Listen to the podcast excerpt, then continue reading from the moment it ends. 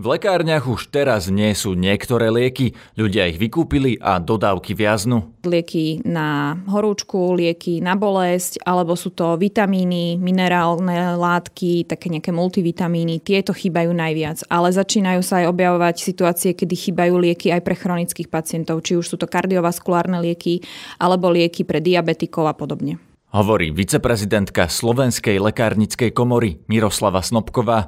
Lekárne už nemajú rúška ani dezinfekcie a hrozia obmedzeniami alebo až zatvorením lekární bude skrátenie otváracích hodín, systém vstupu pacienta do lekárne, buď iba cez pohotovostné okienko, to znamená, že vôbec nebude vstupovať do toho priestoru, alebo bude obmedzený počet pacientov, ktorí môžu vstúpiť do lekárne. A v krajnom prípade budeme odporúčať zavrieť lekáreň. Takže reálne hrozí, že v čase, keď ľudia potrebujú lieky, tak nebudú lieky a nebude ani otvorená lekáreň?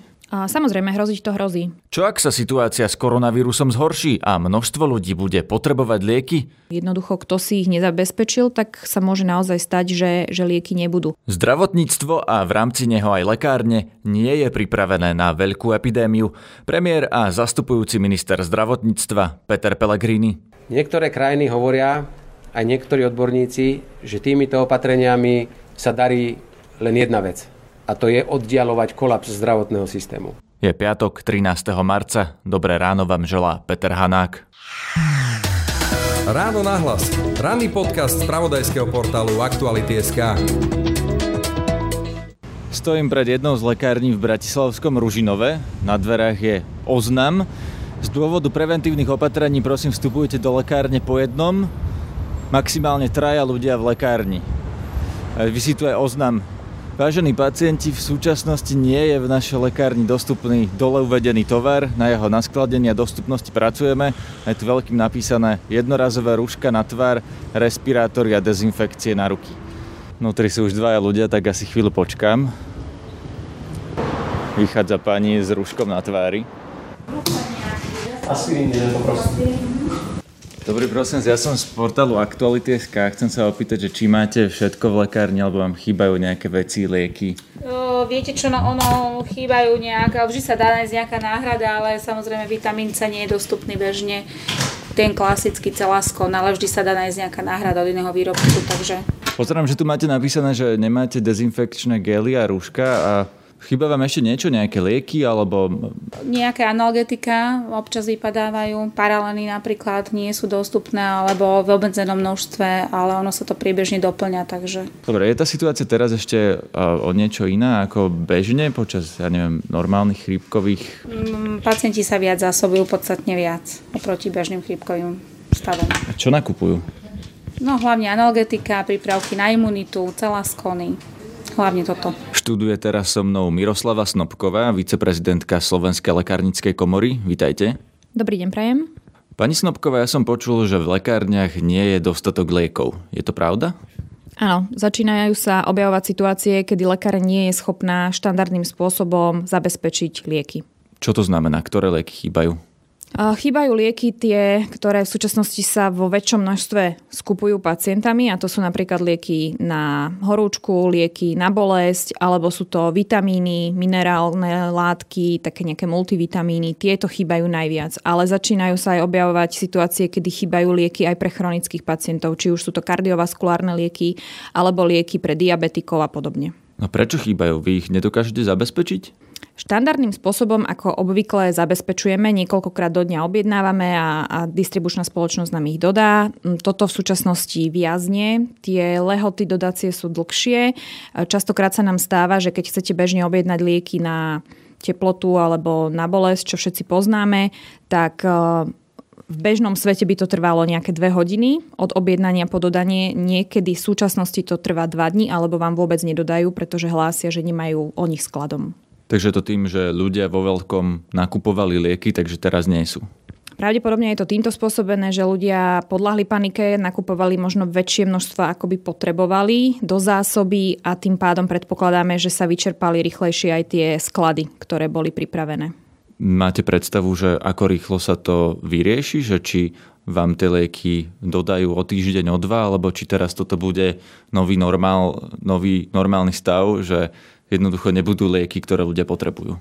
To sa mi ťažko odhaduje, pretože tá situácia sa z hodiny na hodinu vyvíja a my fakt nevieme teraz povedať, že či budeme vedieť tie lieky zabezpečiť štandardným spôsobom do týždňa, alebo či vôbec to nebudeme vedieť a budeme čakať, než prejde celá táto mimoriadná situácia naozaj neviem, to možno je skôr otázka na výrobcov, či dokážu uspokojiť tie požiadavky trhu, ktoré sú, či už sa to týka zo strany uh, tých distribútorov, alebo priamo poskytovateľov zdravotnej starostlivosti, pretože nielen lekárne treba zasobovať, ale sa zasobujú aj nemocnice a tým pádom sú asi zvýšené požiadavky na, na lieky a rýchlejšie sa vypredávajú. No ale ak sme na začiatku nejakej globálnej pandémie, už včera Angela Merkelová odhadovala, že až 60 až 70% populácie sa teoreticky môže nakaziť.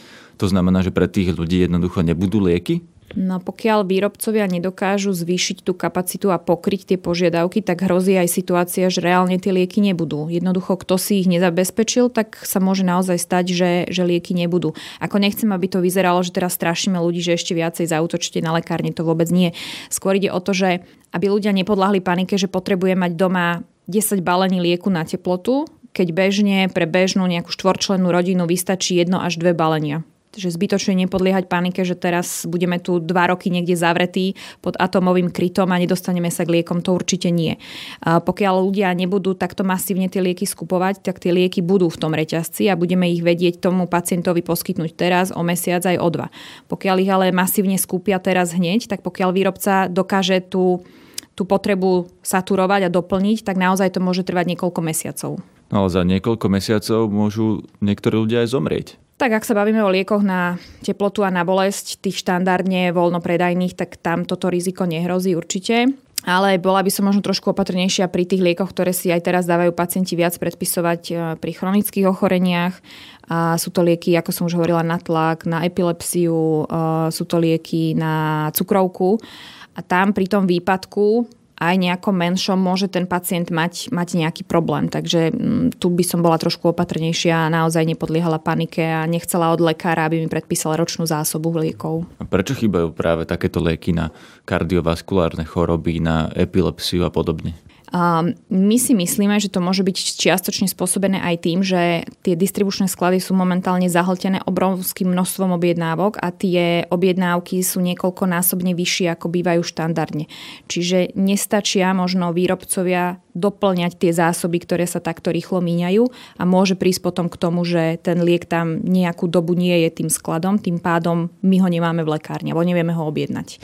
Toto môže byť jeden problém. Čiže dá sa povedať, že my vôbec nie sme pripravení na nejaký taký väčší problém ako veľ, veľkú epidémiu, že jednoducho systém na to nie je pripravený? No asi nie. Na také rozmery, ako sa ukazuje, že momentálne sú, tak predpokladám, že nie sme až tak pripravení. Preto... Prepačte, ale tie rozmery zatiaľ sú minimálne, veď e, k tomuto dátumu, čo sa rozprávame, je to štvrtok, je 10 nakazených na Slovensku, čiže to zďaleka nemá rozsah napríklad Talianska a nie je to ešte Číny. To je pravda, ale lieky, ktoré aj u nás na Slovensku e, máme, k dispozícii našim pacientom nepochádzajú z výrobných liniek na Slovensku. Čiže ak tie obmedzenia aj v rámci Európy a sveta budú ďalej pokračovať, tak sa môže stať, že zdržanie, než ten liek sa vyrobí v nejakej krajine a príde sem na Slovensko, môže byť tou príčinou, prečo ten výrobca, aj keď ho vyrába a vyrába ho možno dostatočne, nestihne včas pricestovať.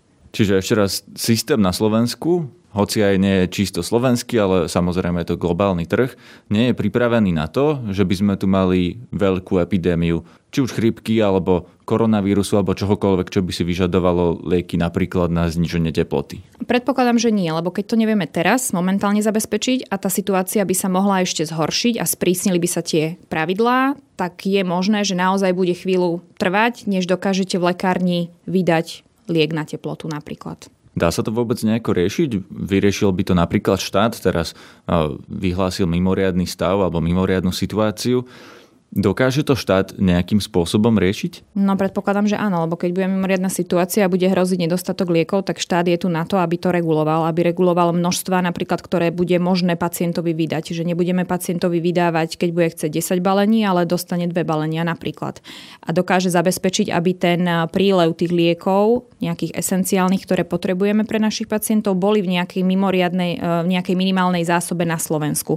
A v prípade núdze, že nebude možné nejaké obdobie je doviezť lieky, tak sa použijú tieto zásoby. Takže predpokladáme, že áno, štát by tam mal zasiahnuť. No a rokujete so štátom, s ministerstvom zdravotníctva, s niekým, aby toto vyriešil, aby teda boli lieky?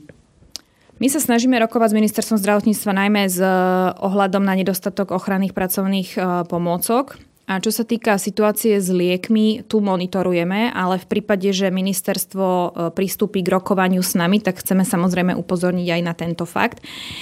Chcela by som len povedať, že momentálne nehrozí ten akutný nedostatok liekov, ale my nevieme predpokladať, ako sa situácia bude vyvíjať a bolo by dobré, aby sme počítali aj so scenárom, že sa tá situácia zhorší a aby sme mali nejaké minimálne zásoby. Hovoríte o nedostatku aj ochranných pracovných prostriedkov. Predpokladám, že myslíte najmä rúška. Čiže ani vy ich nemáte dosť pre svojich vlastných pracovníkov v lekárniach? Nie, nemáme ich dosť. Uh, Myslím, že pred dvomi dňami sme urobili prieskum medzi lekárňami na Slovensku, kde viac ako 40% lekární povedalo, že jednoducho nemá zásobu ani sami pre seba, nie je to ešte pre pacientov. Týka sa to aj tých rúšok, čo spomínate, ale týka sa to napríklad aj dezinfekčných roztokov alebo gelov. Čo to znamená v praxi? Znamená to napríklad, že tí lekárnici sa boja pracovať a odmietajú pracovať, že chcú zatvoriť lekárne, lebo také som počul od lekárov alebo budú pracovať aj tak, aj keď nebudú mať rúška a dezinfekciu. Je to individuálne, každý tú situáciu vníma inak, ale aj e, z radou našich členov sa množia podnety, že pokiaľ nebudú mať zabezpečený dostatočný počet tých e, rúšok a dezinfekčných roztokov, tak vystavujú sami seba riziku nákazy a tým pádom budú musieť pristúpiť k tomu, že lekáreň sa zatvorí. Takže reálne hrozí, že v čase, keď ľudia potrebujú lieky, tak nebudú lieky a nebude ani otvorená lekáreň? Samozrejme, hroziť to hrozí. Aj v súčasnosti e, ako komora pripravujeme opatrenia a usmernenia pre, pre lekárnikov, ako sa správať v takýchto situáciách, pretože e, jednak aj následkom toho, že sú teraz e, je vyhlásená mimoriadná situácia, následkom toho, že sú uzatvorené školy, materské školy, tak niektorí tí rodičia museli zostať doma s deťmi, takže aj ten personál v lekárni, ktorý väčšinou je ženský, je momentálne znížený a už aj tak ten personál, ktorý v tej lekárni je, tak je ohrozený rizikom nejakej nákazy. Či už je to koronavírus, alebo je to nejaká chrípka teraz sezóna, alebo niečo iné. Ako náhle vám vypadne ten personál, tak jednoducho tá lekáreň musí byť zavretá, či chce alebo nechce. A tie rúška alebo dezinfekčné prostriedky slúžia na to, aby sme tomuto aspoň predchádzali. Čo je riešenie toho, že teda nemáte ľudí, lebo niektorí sú na chrípkových prázdninách doma s deťmi a celkovo tej situácie? To prvé odporúčanie, čo, čo komora bude dávať svojim členom, tak bude skrátenie otváracích hodín. Ďalej to bude uh, systém vstupu pacienta do lekárne, buď iba cez pohotovostné okienko, to znamená, že vôbec nebude vstupovať do toho priestoru, alebo bude obmedzený počet pacientov, ktorí môžu vstúpiť do lekárne a v krajnom prípade budeme odporúčať zavrieť lekáreň. To je riešenie, zavrieť lekáreň, keď ľudia potrebujú lieky? No pokiaľ e, vy ako zamestnávateľ ste povinní zabezpečiť ochranu zdravia svojich zamestnancov, tak je to jedno z riešení. Je to úplne krajné riešenie, neradi by sme k tomuto pristupovali, ale pokiaľ neviete samotných zamestnancov chrániť, jednoducho vám všetci ochorejú tak či tak, ak ich necháte v práci, tak tu lekáren tak či tak potom zavriete.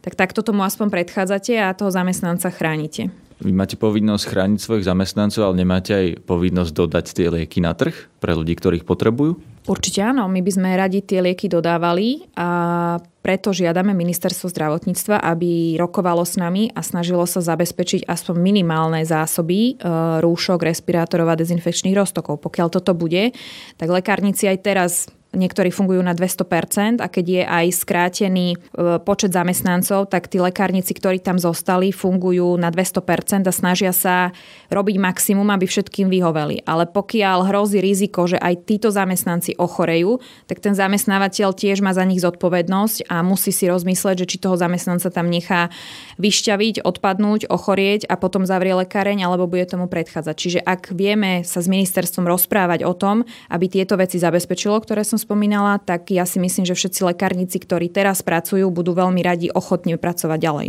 Teraz predstavte toho človeka, ktorý je chorý, leží s teplotou, no a bude chcieť nejaké lieky, či už na bolesť alebo na zníženie teploty, no a príde do lekárne a tá bude zatvorená, alebo povedia mu, že nemáme tie lieky. Čo má robiť? Má si ich objednať z internetu alebo má behať po celom meste a zháňať lieky niekde, kde bude otvorené, alebo čo má robiť ten človek? No veríme, že k tomuto nedôjde a že stále budú lekárne otvorené, ale pokiaľ k tomu dôjde, tak pravdepodobne by sa malo obrátiť na ministerstvo zdravotníctva, akým spôsobom zabezpečiť dostupnosť liekov, pokiaľ budú zatvorené alebo polovica, alebo tretina, alebo možno väčšina lekární.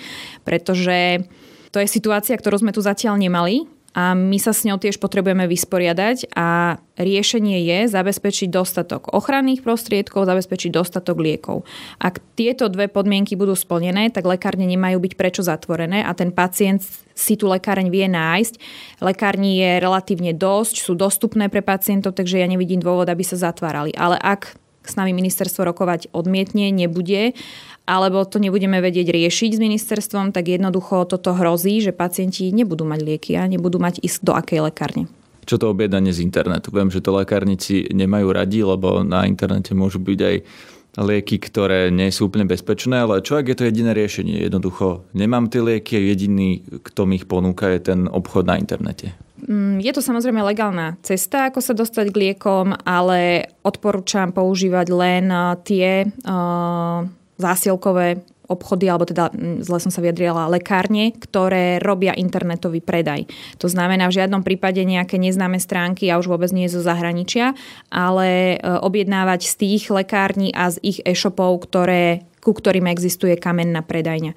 Toto vedia nájsť aj pacienti potom na stránkach štátneho ústavu pre kontrolu liečiva a overiť si, že či tá lekáreň, z ktorej si objednáva, je naozaj existujúca lekáreň a nemusí sa báť potom z takejto lekárne objednať. V opačnom prípade, ak by to objednal z nejakej pofidernej stránky, tak to nemusí dostať tie lieky, ktoré potrebuje, ale nejaké falošné? Samozrejme, môžete dostať niečo úplne iné. V ideálnom prípade nedostanete mm, nič, iba nejaký možno cukor alebo nejaký škrob. V tom horšom prípade tam budete mať eh, všelijaké iné prímesy, mm, neviem, nechcem strašiť, ale ťažké kovy, môžete tam mať úplne nejakú inú zlúčeninu, môže to byť zlúčenina, ktorá nie je vyčistená a tomu pacientovi skôr poškodí ten zdravotný stav. Takže toto je vôbec nie je riešenie. Liek je taká komodita, že tu by som neriskovala a nenakupovala by som určite z nejakých neoberených zdrojov. Počúvate podcast Ráno na hlas.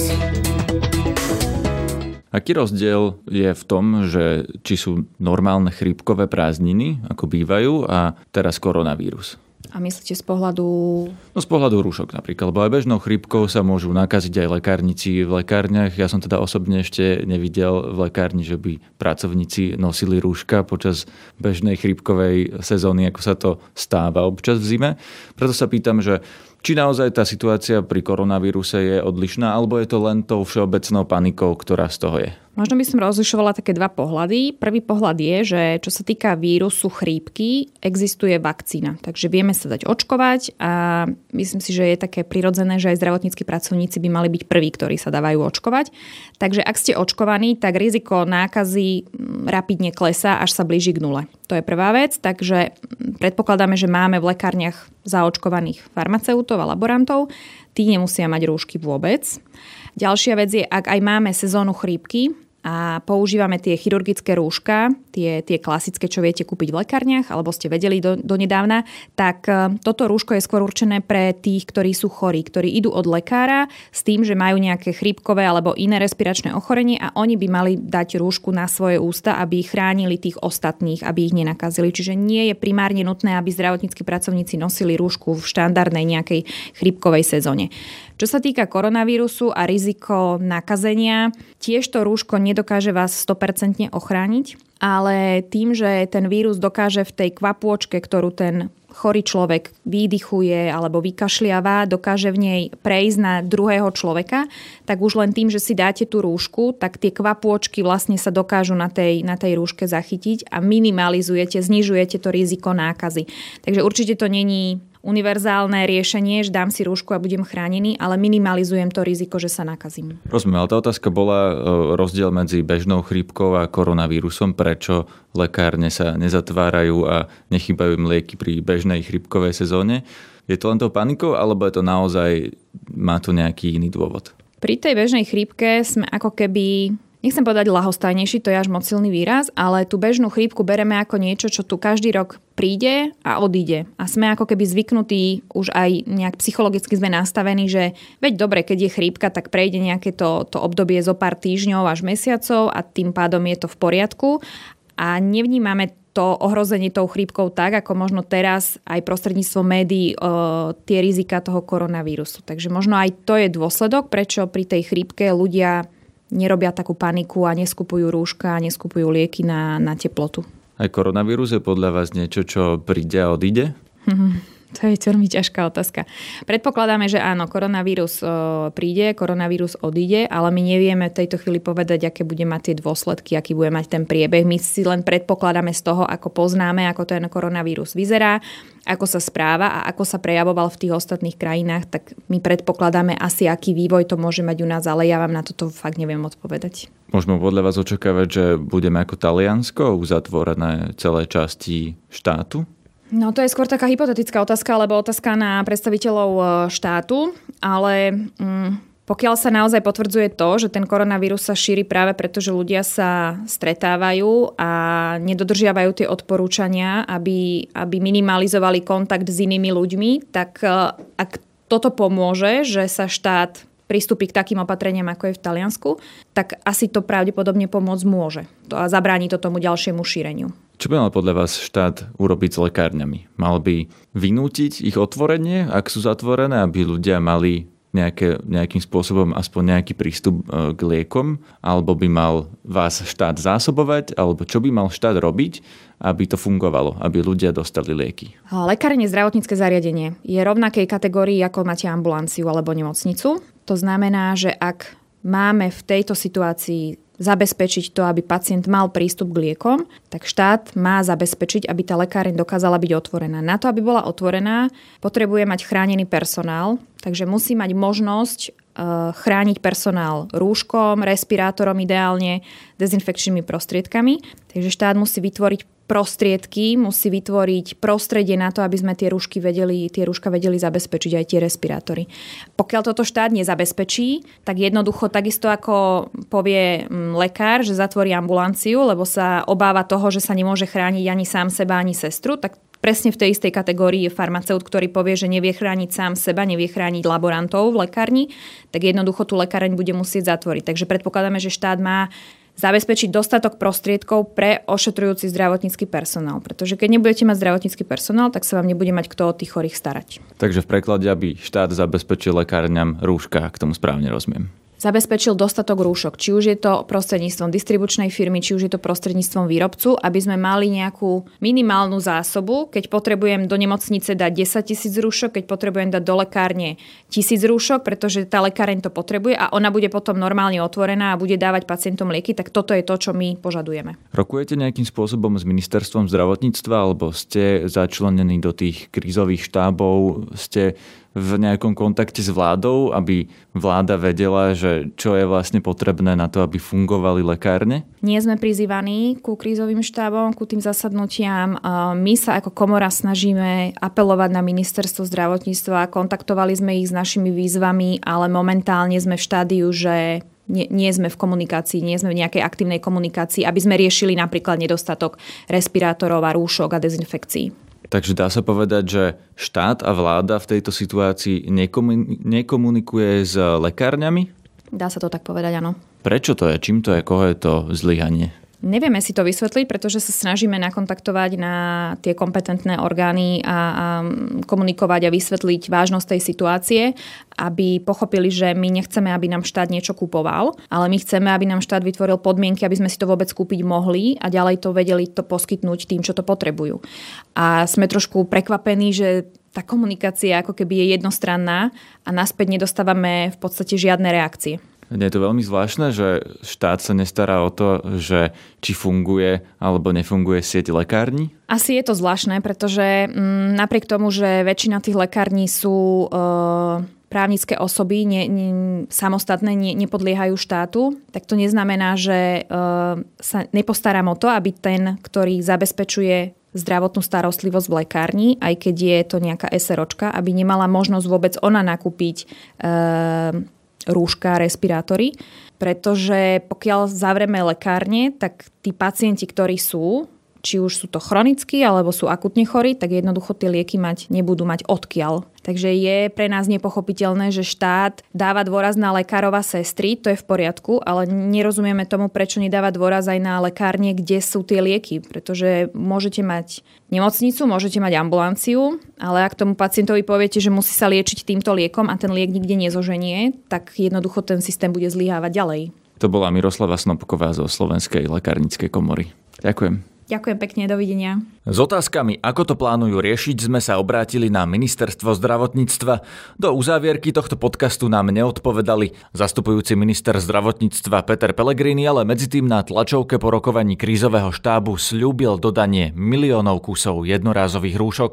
Dnes vykoná nejaký nákup pravdepodobne ministerstvo vnútra pre svoje zložky štátne hmotné rezervy, takže tých jednorazových rúšok už budeme počítať na milióny a naozaj v priebehu nasledujúcich dní bude dochádzať k masívnej distribúcii týchto rúšok do, tam, kde treba. Ako náhle tie rúška budú v potrebnom množstve, tak ich budeme samozrejme distribuovať aj lekárňam. Ja si myslím, že preto dnes pristupujeme k tomu tak, že berieme všetko, čo je k dispozícii, kým nám to neuchmatnú, poviem to tak ľudovo, ostatné krajiny. Peter Pellegrini pripustil aj to, že zdravotníctvo by veľkú krízu nemuselo zvládnuť. Bodaj by sa nám to podarilo zachytiť a že by to sme zaznamenali poklesovú krivku tak ako v Číne. Ale opäť je to zase len, či zafungujú opatrenia a či bude disciplinovanosť. Ešte raz, pokiaľ sa vírus nemá akým spôsobom preniesť z jedného človeka na druhý, tak sa nemôže šíriť. To znamená, sociálny kontakt je to najhoršie a najnebezpečnejšie. Čiže čím väčšia zodpovednosť ľudí, čím najmenej stretnutí navzájom sa, tým je menšia pravdepodobnosť, že sa to bude šíriť a budeme vedieť brzdiť. Pretože, viete, ja vám to poviem takto. Niektoré krajiny hovoria, aj niektorí odborníci, že týmito opatreniami sa darí len jedna vec. A to je oddialovať kolaps zdravotného systému. To znamená spomalovať ten nárast chorých tak, aby sme priebežne boli schopní, nielen v slovenských, európskych nemocniciach, tých pacientov prijať, ošetriť, pokúsiť sa ich vyliečiť a prepustiť a zobrať z ďalších. Pretože ak bude ten nárast veľmi rýchly môžete mať najsam lepšie zdravotníctvo, najlepšie na svete, kapacitne to nezvládnete. Preto, viete, radšej nech sa ľudia boja. Ak to v nich má vyvolať pocit väčšej disciplíny, tak radšej nech sa boja. Počúvajte aj náš večerný podcast Aktuality na hlas. Dostanete v ňom všetky informácie o aktuálnej situácii. Vždy nové a aktuálne informácie nájdete na našom webe Aktuality.sk. Na dnešnom podcaste spolupracovala Lucia Babiaková. Zdraví vás Peter Hanák.